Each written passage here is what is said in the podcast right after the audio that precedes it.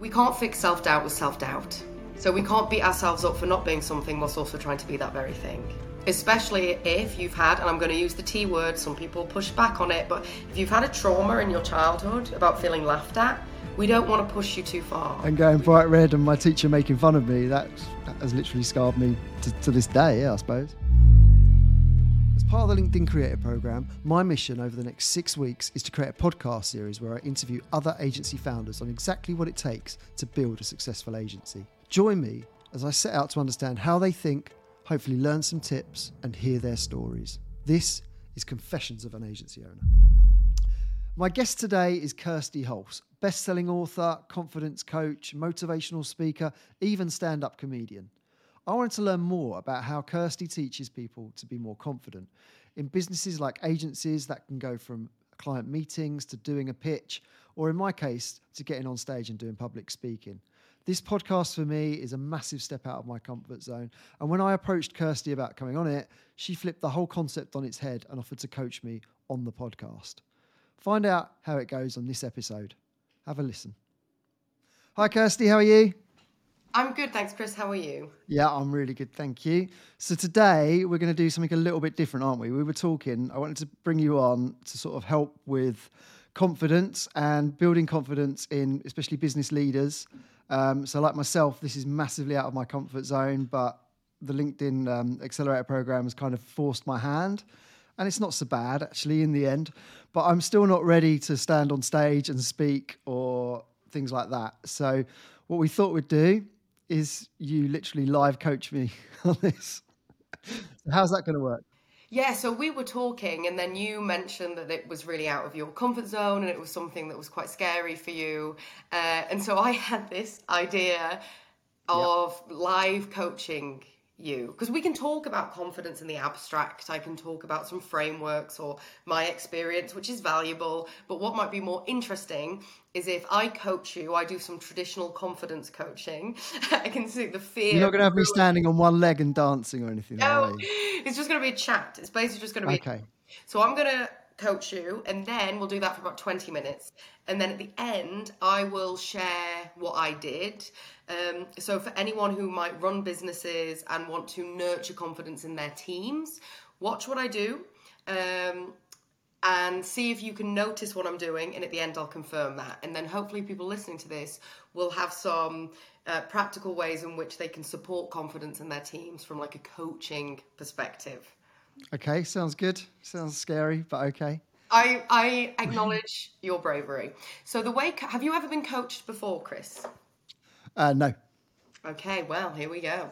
So I'm just going to get some paper, by the way. And okay. Worth saying, if at any point I look down, you've not bored me, I'm not disinterested, I'm just writing. So sometimes in coaching, it can be helpful to take notes.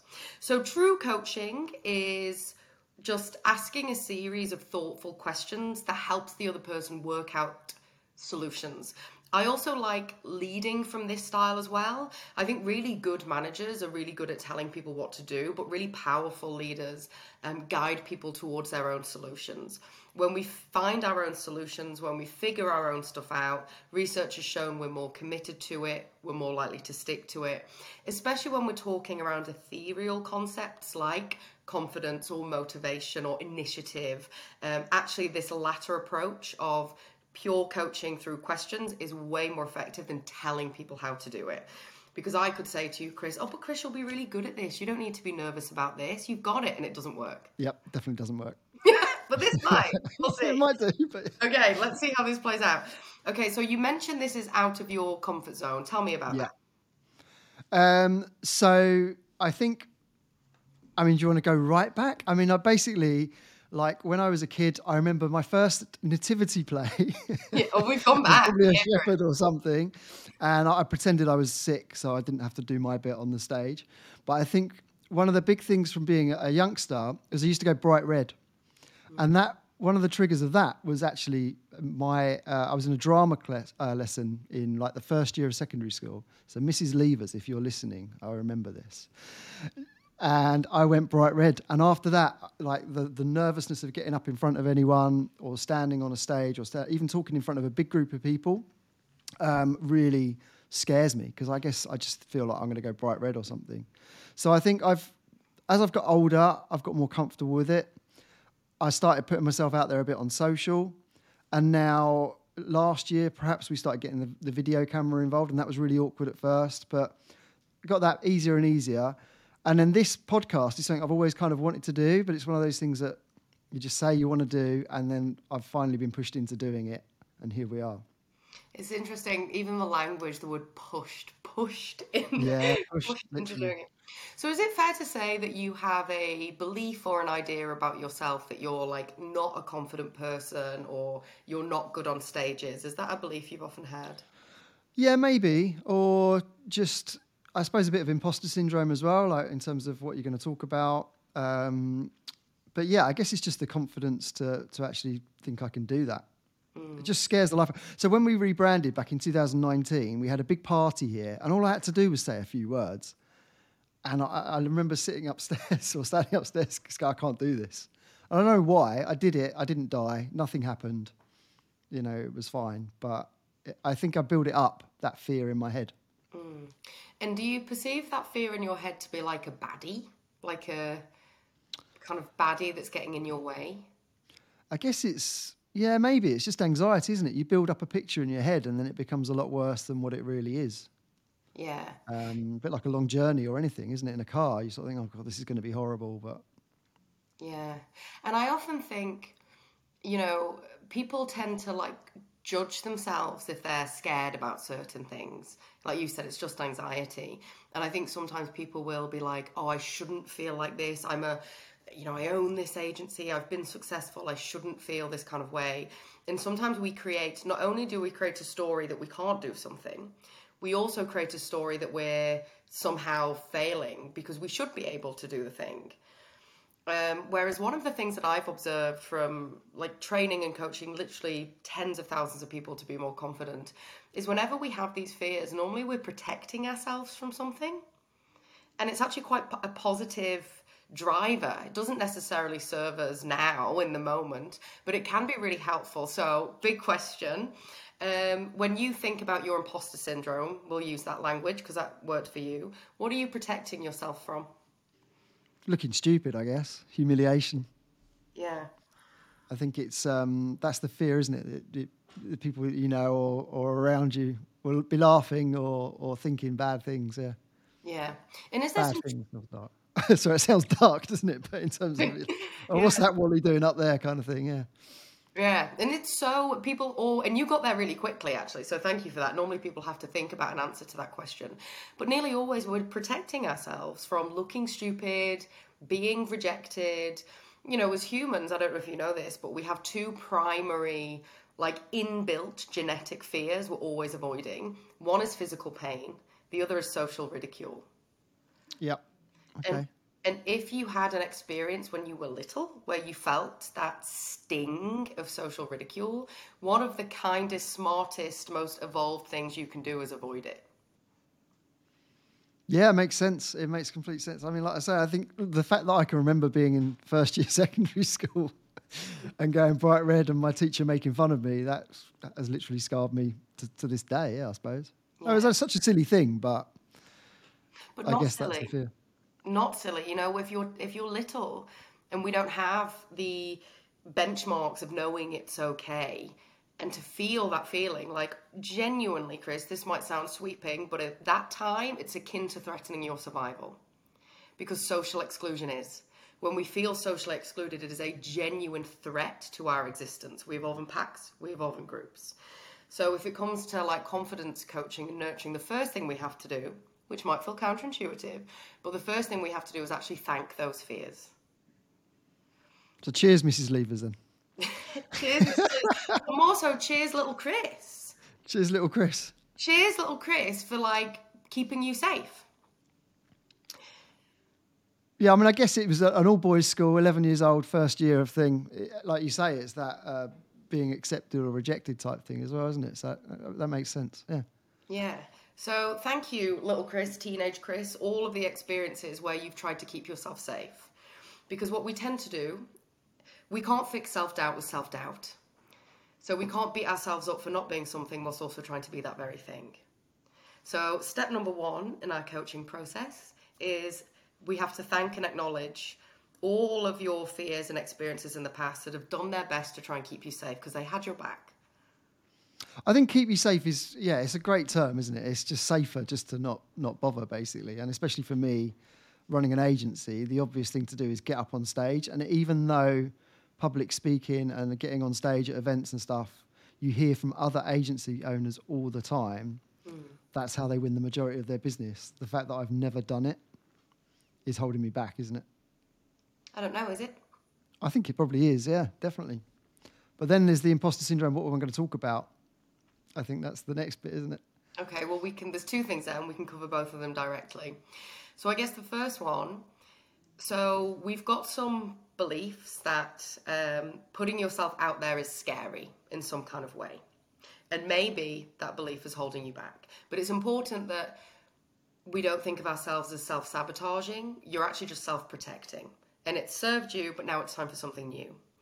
So what might you like to believe instead? What might I like to believe instead? Mm. Um, well, I guess that that's just a walk in the park. It's nothing to be scared of. Got plenty to talk about. Can do it. Get on with it. Yes. That feels like too much of a leap. Yeah, it does. you, you, you went from zero to one. It's a walk in the park. It isn't. This stuff isn't a walk in the park. No, it's definitely not. No, it's it's it's doable, but it's scary. So what might be the closest next thing that you can actually believe? I guess just kind of the path that I'm almost on at the moment. So doing this, for example, is putting myself out there. You know, you can watch or listen to me and laugh at me. Can you give I think, me... What's he talking about? Yeah. By the way, just a moment to say you're doing really well. I know this is quite intense, so thank you. You're doing great. Thank you. Um, can you give me some examples, some real world examples of when you have put yourself out there and it was fine? Um, I think that, the, like I say, the rebrand event that we did in, in twenty nineteen, where, you know, we, we, everything was perfect. The day was perfect. It looked great. We had this amazing brand to unveil. And all I had to do was stand up as the proud owner in front of the people that had come to join us. And, and say thanks for coming, and this is what it, you know, this is our new brand, et cetera. So in that aspect, there's nothing there to be embarrassed of. There's nothing really to be fearful of. Um, yet that was a real world example of where, you know, I got scared. I was like, oh my God, what, what if I go bright red or whatever, you know? Yeah. So it sounds like you mentioned earlier that you're on this kind of journey where you're doing this stuff now, you know, recording this podcast, like being yep. in a situation like this. What else might you be able to do that feels doable, that feels a bit scary, but not like so much that it's absolutely terrifying? Well, in terms of professional life like this sort of thing? The yeah, next step things from- that you might be able to do to keep like ever so slightly stretching your comfort zone a little bit. I just think doing this more and more, things like this and um, yeah, more videos and things like that, I think... I've found, you know, from the first one, literally looking at a camera and just laughing at yourself and taking one hundred takes. It took about one hundred fifty takes to intro this podcast with a little clip we did. Literally. Um, I think we ran out of battery on the camera in the end. Um, but just getting more and more comfortable with it. And, you know, like I say, it, it becomes a little bit easier each time.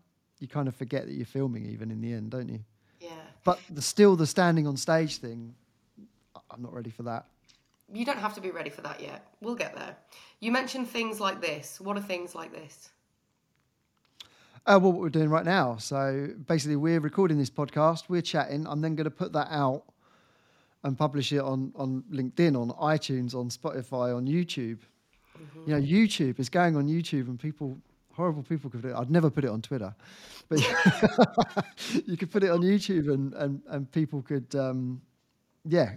you know, you get comments or whatever. Okay, amazing. So I'm just making a note so I don't forget that. Okay, so one more question. So po- um, recording this podcast, that feels a bit scary. What would be the next thing to maybe stretch out a little bit further, the next scariest thing for you?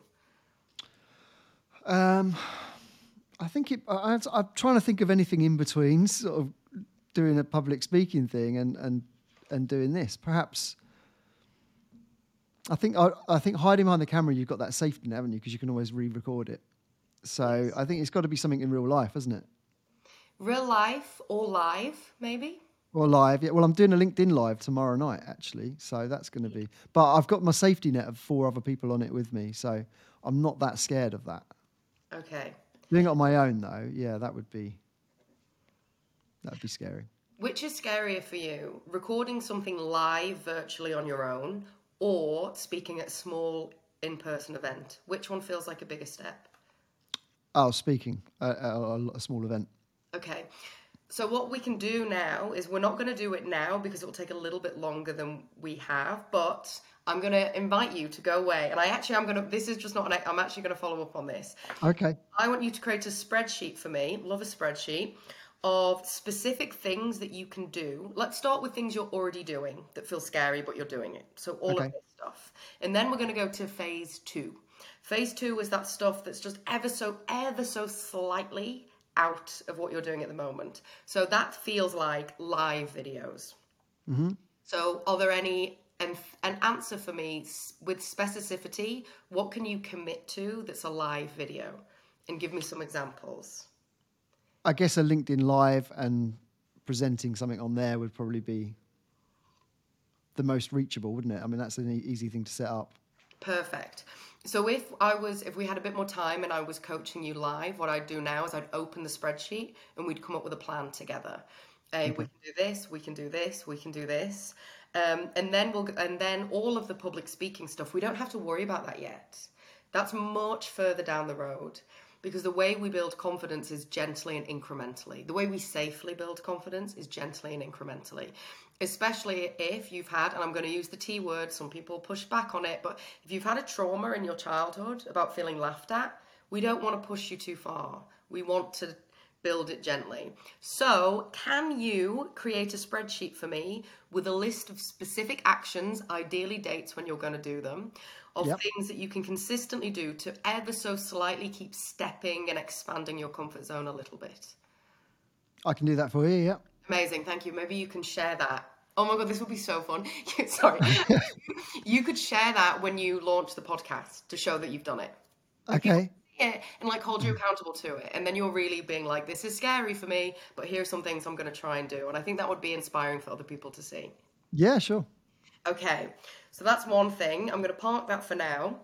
You mentioned topics that you don't know what to speak about. Mm. We can cover that briefly if that's helpful for you.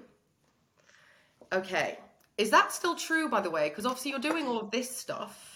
And you obviously feel as though you've got things to talk about in this space. So is it true that you don't know your topic? Uh, no, it's probably a load of rubbish, to be fair, isn't it? I mean, like I've been doing what I do for, for twenty odd years. I think this is quite easy for me, or easier, because I'm just talking about running an agency with other agency owners generally. So there's nothing that I could get asked or talk about that I haven't lived. Whereas in our industry... I mean, you're you're on Twitter, right? Which, you know, in our industry especially, if I was to put an S E O tip out, most S E Os feel like this, by the way. You know, there's always some clever dick that's going to try and pull a hole in whatever you're saying. So therefore, it's almost safer not to talk about what we do as a, for a living a lot of the time, because if you have an opinion, there's always someone trying to look smarter. Yes. And the way they're trying to look smarter is to make you look stupid, basically. That happens for sure. Mm. I just shrugged.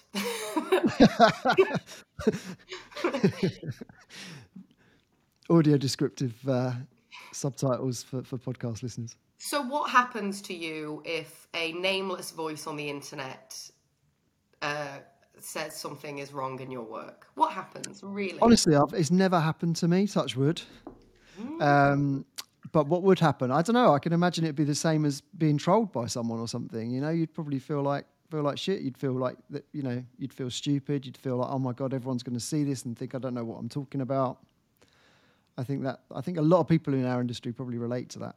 Yeah, I, I yeah, and I understand that. I think now, obviously, I've been you know I've I've been speaking at S E O conferences for a long, long, long, long, long time, and Um, it used to bother me. Now, if anything, I enjoy it. Can you guess? Again, I'm gonna we're gonna go back into coaching. So for me, it used to bother me. Now, if anything, I find it quite amusing. Why? Why might that have changed for me, do you think? I don't know. You tell me. I'm coaching you. Why might why might my perception on that have changed? Maybe because you've encountered it before and you've learned how to deal with that, perhaps. And yeah. now you treat that as perhaps a bit of fun or a game and get enjoyment out of fighting back. I don't know. What do you fight back? Do you ignore it? How do you deal with it? No, I ignore it. Completely ignore it. But you're absolutely right in that the same process that we're going to go on with the magic spreadsheet, we have to go on that process with anything, actually. And I, um, I'll share a brief story. So I, I don't know if you've seen, but I'm organising this big conference at the moment. Well, I've seen, I was going to ask you about that because you, you've kind of put yourself out there as not confident that you were going to sell the tickets, weren't you, in one of your posts? Yeah. And then you sold like four hundred twenty in the first week or something. I know. But rubbing our hands together for anyone that can't see. With pride, not in as like a sinister kind of way, like a Mister Burns kind of vibe. But do you know what? I had a real moment because I, and I'm going to connect this back to you. But yeah, yeah. I remember when I was running my agency, it's two thousand seventeen, we were probably at our biggest. I think we probably had about a sixty K M M R at the time, um, big clients. And I remember like agonizing over whether to invest three thousand pounds in sponsoring a conference. I was agonizing over that because that investment, I, I wanted to speak at the conference. That's why I was thinking about sponsoring it. But I was so terrified in the early stages of running my business of losing everything that it, it was um, like I was catatonic with that fear. I really struggled to be able to make any kind of investment in growth because I clung so tightly to my revenue. Like I held onto it because I was so scared. Um, and I realized that the money I have invested in this conference, like literally could not be more different. The risk, the financial risk of putting the amount of money down that is required for an event of that scale. And I have less like incoming revenue now than I did then. But the thing that changed, and the reason I'm telling you this story, is I lost everything. twenty twenty, bottom fell out of my business. I, when I, yeah, the beginning of twenty twenty, I had like enough money to pay maybe two months rent, like nothing, lost all of my cash. All, and there'd been lots of other stuff that was happening as well. And I realised when I'd seen the difference between those two women that the thing that shifted, the thing that changed was nothing about objective fact about how much money was coming in. The thing that changed was the worst case scenario happened and I was fine. Obviously it hurt, it was difficult, so I had to scrabble myself back up. But truly the way that we learn to uh, deal with trolls, to feel okay by putting ourselves out there is very tediously and frustratingly by putting ourselves out there. But it has to be incrementally. We don't need to go zero to hero. We can go, okay, what's the smallest next step that I can take to gently stretch out of my comfort zone? And if we do that systematically over a period of years, there is a version of Chris five years from now. I can swear here, can't I? Oh, yeah, yeah. There's a version of Chris five years, five years from now that does not give a shit what people on the internet say. But it's only by putting yourself in that space, allowing yourself to feel that feeling and realizing that you survive and it's okay. That's the way. I think it's what you get out of it as well, isn't it? I mean, it's like posting on LinkedIn for me. I've I have become a bit numb to that because actually I've won loads of business off of it. So do yeah. you know what? If if the occasional post someone thinks whatever, it's like, well, I'm winning in in the long run, aren't I? And they will, they will. Like it's it's. I tried to think about the person, and maybe you can help me with this. I've tried to think about the person that's the most well liked universally by everyone, and the only person I can think of is David Attenborough, and loads of people hate him. Do they? Oh, what's he yeah. done to anyone? You will, well, honestly, you will find so many corners of the internet of people trolling the shit out of David Attenborough. Wow.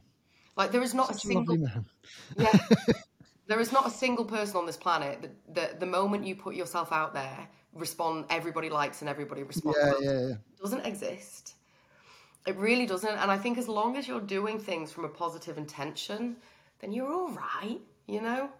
So I've gone out of coaching a little bit now, but I guess my advice to you on the fear of being trolled is to allow yourself to be trolled. Great, thanks.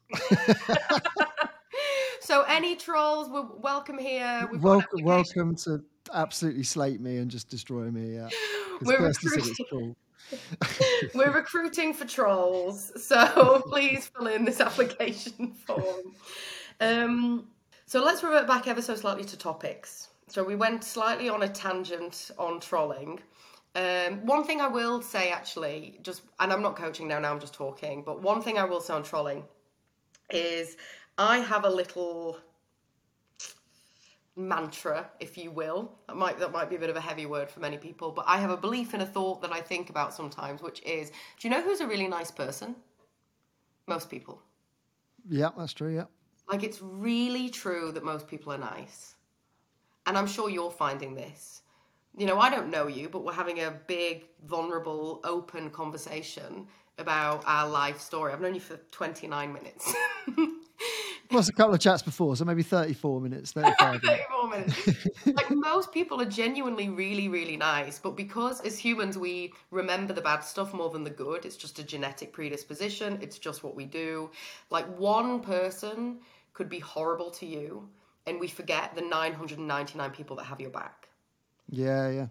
It's, it's just the way we work. So it, this is abstract and ethereal, but trying to remember all of the nice, kind people that are rooting for you, that don't troll you, that will go, Chris, thank you so much for sharing your story. It was really nice to hear that you get nervous. All of the many people listening to, to this now relating with you, this is where we need to put our focus on. Because they are they very, very much outweigh the trolls. Oh, definitely, yeah. I'm sure there's a lot of people, especially people starting businesses, that know they need to put themselves out there and see the value of it, but are too scared to, basically, I think. Can you give me an example? And we're back in coaching. Can you, oh. give me... Can you give me an example of when someone's like being nice to you about something you shared on the internet or within your business or whatever took you by surprise? I get taken by surprise a lot of the time. Yeah. And a lot of people um, will message me and say, you know, really appreciate your honesty and everything else. I had someone um, outside an event that I was at the other day Uh, who who came up and spoke to me and, and said, just love your honesty, love what you put out. And I was thinking, oh, okay, wow, okay, that really does hit home. It's nice to hear that mm. um, because I don't try to paint the picture of we're always winning. That's one of my sort of bugbears in, in our industry, is a lot of people just put the good stuff out, the highlight reel, and, and pretend that their business is winning all the time. Mm. But I think it's, it can also have a negative impact in that it can make you look weak. It can make you look like, oh, maybe your business is in trouble. Yeah. So one of the things that I might suggest for you to do, so I like confidence is a habit. Like any other habits, we form it through repetition and practice and patience and persistence. So can you, for me, next time you someone says something mean, or you find yourself worrying about people being mean, or you say, I'm not going to share this on Twitter. Oh, I've got an idea. I'm not going to put it on oh, Twitter. Oh, I'm not going on there. It's a dirty place, Twitter. isn't, isn't there's joy. There are, there are, of course, but like anywhere else, there's joy on Twitter and kindness and wonderful people on Twitter. So next time you have a I don't know what feed you're looking at then, Kirsty. Well, I, to be fair, I curate this stuff. I think I mean, about I, her. I, I saw um, a, a post from someone the other day, and it was pretty dark, I guess, but it was at an air show in the U S, and these two planes collided, and everyone commented, well, why did you just stand there and video it? And, and people were like, well, she's not Aquaman. What do you want her to do? do I... Yeah, I think it is important where we put our focus and attention. I think a lot of people think that um, social media is bad. People will say, like, how could you make social media not bad for your confidence, for example? The way you do that is you curate it so it isn't. Like, I think of social media as like an extension of my home, because it kind of is. Like, my brain is in there. Like, I spend many hours a day in the realm of social media. Like, my consciousness is in social media. So I am not, in the same way, I'm not going to let horrid trolls into my living room. I'm not going to let them onto my social media spaces. So the curation of social media, I think, is maybe one of the most important things we can do for our confidence, because if we consistently invest our energy and our time looking at the people that we don't like, the content that we don't like, the people that are being mean, what we do is we just, that becomes our worldview. And it, then it becomes a really hard place for us to show up. You know, if we all we see is people being mean to each other and being horrible and criticizing each other, then of course it's going to be scary for us. But that's Twitter, Kirsty. It isn't, Chris. It isn't Twitter that you see. And that's all that I see when I go on there. Yeah. And that's not to say that that doesn't exist on Twitter. Of course it exists on Twitter. But you know what else exists on Twitter? The Women in Tech S E O community, Areej, Joe Glover. Like, there is so many awesome, wonderful, incredible people on Twitter that exist there too. Yeah, yeah. And so I, I think it's it. important that we like acknowledge the reality, but also don't let like acknowledge the reality. And the reality is there are some assholes on Twitter, and there are some really, really nice people on there too. So I think, I mean, yeah, I, I get that, and and yeah, I do see some of the nice people on there as well. But I mean, I think using LinkedIn as an example, the stuff I put on LinkedIn, I would never put on Twitter. It's so interesting. It's scary. Because, I mean, like, we. Sorry, you're not going to get abused on LinkedIn for that, but you probably would on Twitter. So I wouldn't dare put it on there. I'd put a, I'd put a video of a duck getting, you know, thrown up by a water jet or something. But I wouldn't put, or a funny video, or, or something about football. But I wouldn't put anything about um, my work probably on there. This is so interesting, and I think this maybe just shows like how different, like subjective experience, like creates perceptions on things. I. find LinkedIn as a place much more hostile than I've ever found Twitter. Oh, really? The amount of abuse I've got on LinkedIn way extends. I like LinkedIn. I'm happy to show up there. It's great. But for me, I've had the opposite experience in that, like, I, like the stuff I get on LinkedIn, and maybe because algorithmically it's easier to kind of go viral in inverted commas on LinkedIn. Um, like the, I've had, I've had someone gave me a death threat on LinkedIn once. Yeah, like wow, I've had cool. bad, bad stuff. Never on Twitter, but for me, LinkedIn's always been a slightly more uh, hostile place, because I think, yeah, I, I wonder why that is. I, but I think there's just like different things for different. That's people. Completely different perceptions, isn't it? That's yeah. Really interesting. See, I've never had, touch wood, I've never really had a negative experience on LinkedIn. Well, we are applying for trolls. So we are applying for trolls. So I mean, yeah, I'm sure in the next week or so, everyone will just abuse me. But, the, um, but yeah, touch wood. I've never had anything like that. So I guess that's why I feel it's a bit of a safe space. Whereas, that's nice. Like I say, interestingly, whenever I go on Twitter, and I, I appreciate there are some nice people on there, all you ever see is people in the comments just hating on each other, basically. Yeah, there is a bit of that. And and again, we don't need to, if Twitter is not your space, Twitter is not your space, and that's lovely, and that's wonderful. And it's great that you found that kind of safe space on LinkedIn. One of the challenges of this LinkedIn thing is, though, I've got to promote it on Twitter. I'll share it for you. I'll share it for you. I'll be like, nice people of Twitter, can we prove that Twitter is full of nice people, please? As well, we're, as... We're, we're looking for trolls, and we thought this would be a good place to find them. We are troll hunting. Um, amazing. Okay, thank you. So in the interests of time, I mean, uh, towards the end that we were just chatting, which I really enjoyed. Thank you for talking to me and sharing your stories with me. Um, right. When I was coaching you, Uh, what did you notice from the experience? Uh, in what way? Sorry. Just anything, anything. What, I mean, obviously it's a weird, what was I, let me try and ask that question in a better way. What was I doing when I was coaching you? Uh, well, you're just listening and writing some notes down. Mm. And I felt like you were, I don't know, it felt like you were studying what I was saying. Yeah. And getting ready to ask, ask the next question, I guess. Lovely. I'm glad you said that, because that's kind of exactly what it is. So if you're, and trying to make this people, make it really applicable for agency owners listening to this, who might have members of their team who do struggle with confidence a little bit, one of the most powerful things you can do is listen. and like actually listen. You're a good listener. Have you learned to listen?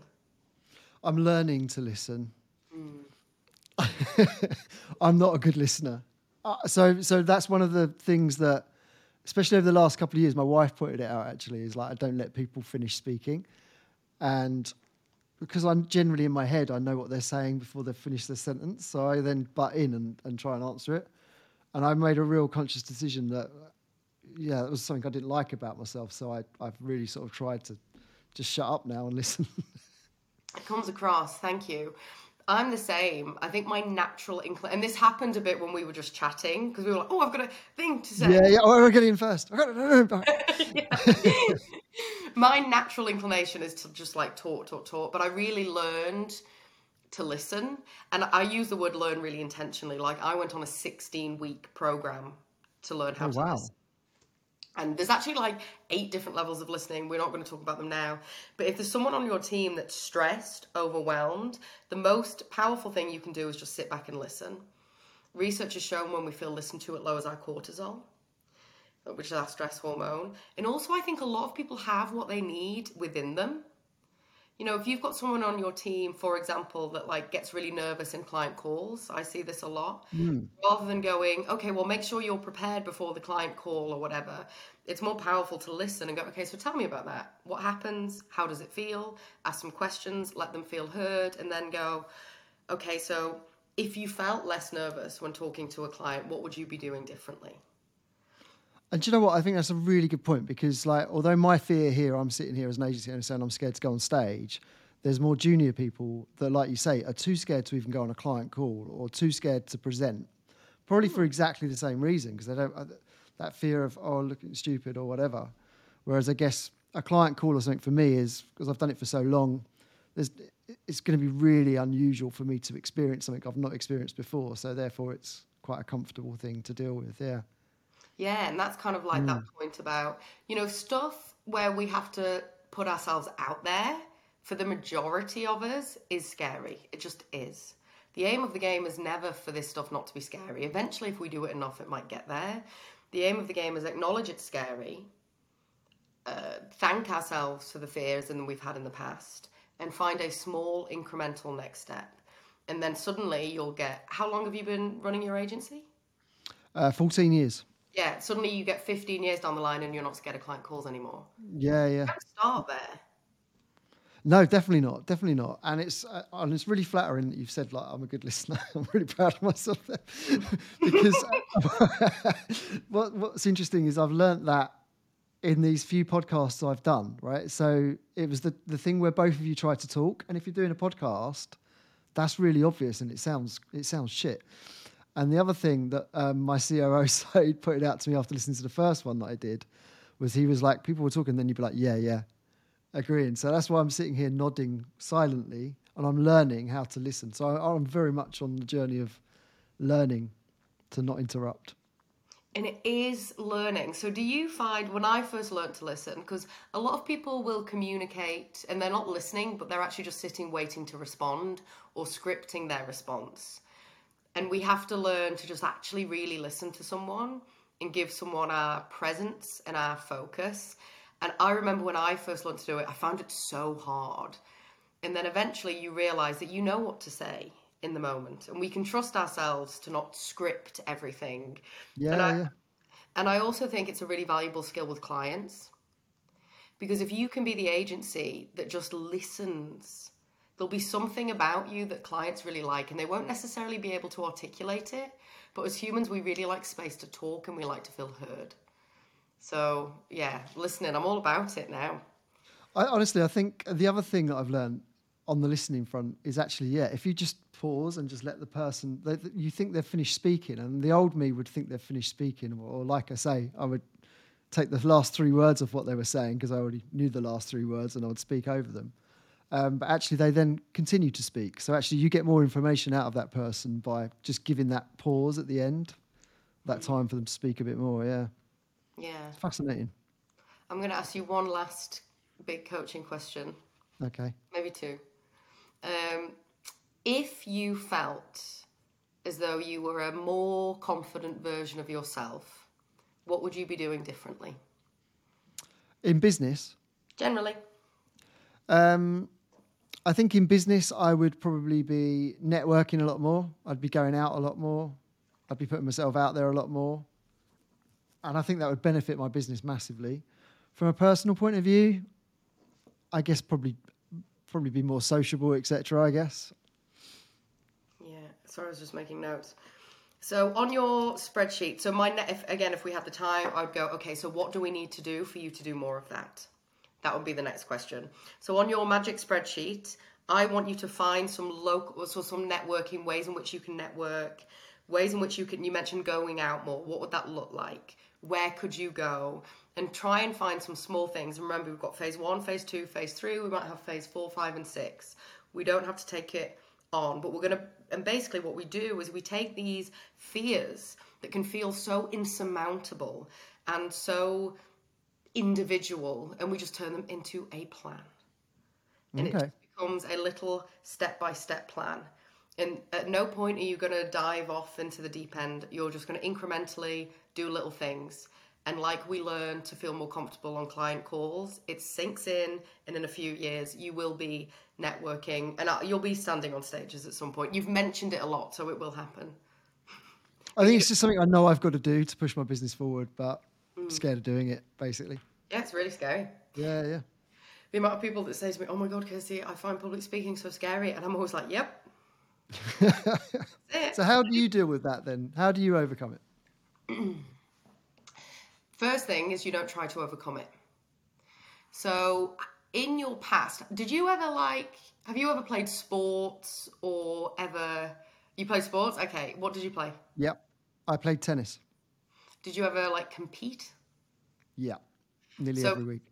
Okay, awesome. This is where my knowledge of tennis gets a little ropey. But okay. Before, before the, the match, before the serve,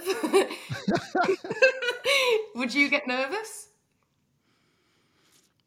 Uh, in a final, maybe, if there was a crowd watching, yeah. So I used to play in a lot of tournaments. I used to sort of play um, like county level and played in tournaments. So uh, generally at the beginning of a tournament, there'd be one hundred kids there in a knockout first round. Um, no one's really watching apart from your dad, maybe. Um, but if you got to a final, then yeah, you know, that's all of a sudden it's, uh, there's a few people watching there. But I think you'd, you'd be nervous at the beginning, but then after that, it disappears, yeah. Exactly. So if you ask any athlete, any performer, anyone who's ever been on a stage or competed, do you get nervous? They always say yes. Yeah, and it's almost it, like in the way you do. People tend to go, yeah, you do. You do get nervous. Eventually it wears off. And there's this almost this kind of inconsequential obviousness about nerves. But in business, we think they're bad. Mm. In business environments, we think we shouldn't be nervous before standing on stages. We think we shouldn't be nervous before meetings. That isn't the aim of the game. The aim of the game is to not overcome the nerves. The aim of the game is to almost like open the door and let them in and to be like, oh, hello, nerves. And sometimes the nerves get so debilitating that we literally can't speak or express or communicate our ideas, or we just don't put ourselves out there. And at that point, there's certain techniques that people can do. Um, and I, we don't have time to talk about it now, but I've got like a free nerve regulation webinar that if people want to learn how to regulate their nerves, great. But for most of us, actually, we just need to understand that we don't need to get rid of them. They're not bad. They're, nat- they're a natural, normal part of the process, passing physiological phenomena that means nothing about our abilities. Because you're nervous about public speaking, that doesn't mean that you'd be bad at public speaking.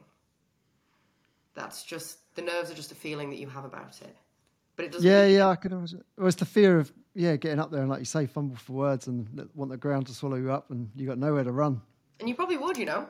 First few times, you'd get on a stage, you'd, you'd be a bit shit, mate. Yeah, I'm sure I would. That's what, and if, like, there's early videos of me speaking, I was, and I'm not, like, I was shit because I was a beginner. Yeah, yeah. Well, it's a bit like me on this. I'm, you know, it's not going to be as polished as it will be after a few episodes because we've never done it. Exactly. So when you think about public speaking, don't expect perfection. Bumble your way through it. Stutter your way through it. Just get through it. And know that, like anything else, we're a beginner And when we're new at things, we do make mistakes. Your hands might shake. You might get nervous. You might draw a blank. You might mess up your words, and it'll be fine. As someone who stood on a stage to sixteen thousand people, totally forgot what I was saying, drew a blank, wow. really freaked out, it's fine. It feels awkward. sixteen thousand people? Where was that? It was a virtual thing, and my internet kept going out, and I just lost oh, it. No. I totally unraveled. I totally unraveled. And at the time, for like two days, it was excruciating. And that was eighteen months ago, and now I literally couldn't care. That's the way we work. Oh, that's brilliant. So where can people find out more about you, Kirsty, and get your help? Um, people always ask me this question. I never know what to say. Well, Confidence you know, Live, let's plug that first then. Okay, Confidence Live. So Confidence Live is the conference I'm organising that I mentioned earlier. Probably going to be about one thousand people, incredible speakers all around confidence, motivation, self-improvement. So if you've listened to this today and thought, I'd like some of that, maybe you might want to look at Confidence Live. Um, and if you're interested in me and my work, I'm very findable on the internet. And my name is Kirsty Hulse. No privacy concerns here. Are you, are you on Twitter? I'm all over the place. Yeah, Twitter. I even, I'm even on um, Mastodon. What's it called? Mastodon. I've never heard of that. What's that? Oh, it's a new, this, I think I've just said it like someone's gran. I don't think I pronounced it right. It's a new one that all the cool young kids are on, Chris. Oh, that's why I've never heard of it. Yeah, that's why I can't pronounce it. Oh, that's brilliant. No, I found that really interesting, and um, I will complete the spreadsheet. Yeah. And we'll go from there. Complete the spreadsheet, share the spreadsheet, and then everyone listening can hold you lightly accountable to doing small little steps on your journey towards a more confident you. Love it. Thanks, Chris. Brilliant. Thank you for having me. Thank you very much, Kirsty. No, thanks for coming on. Really appreciate it. Bye. You're welcome. Bye.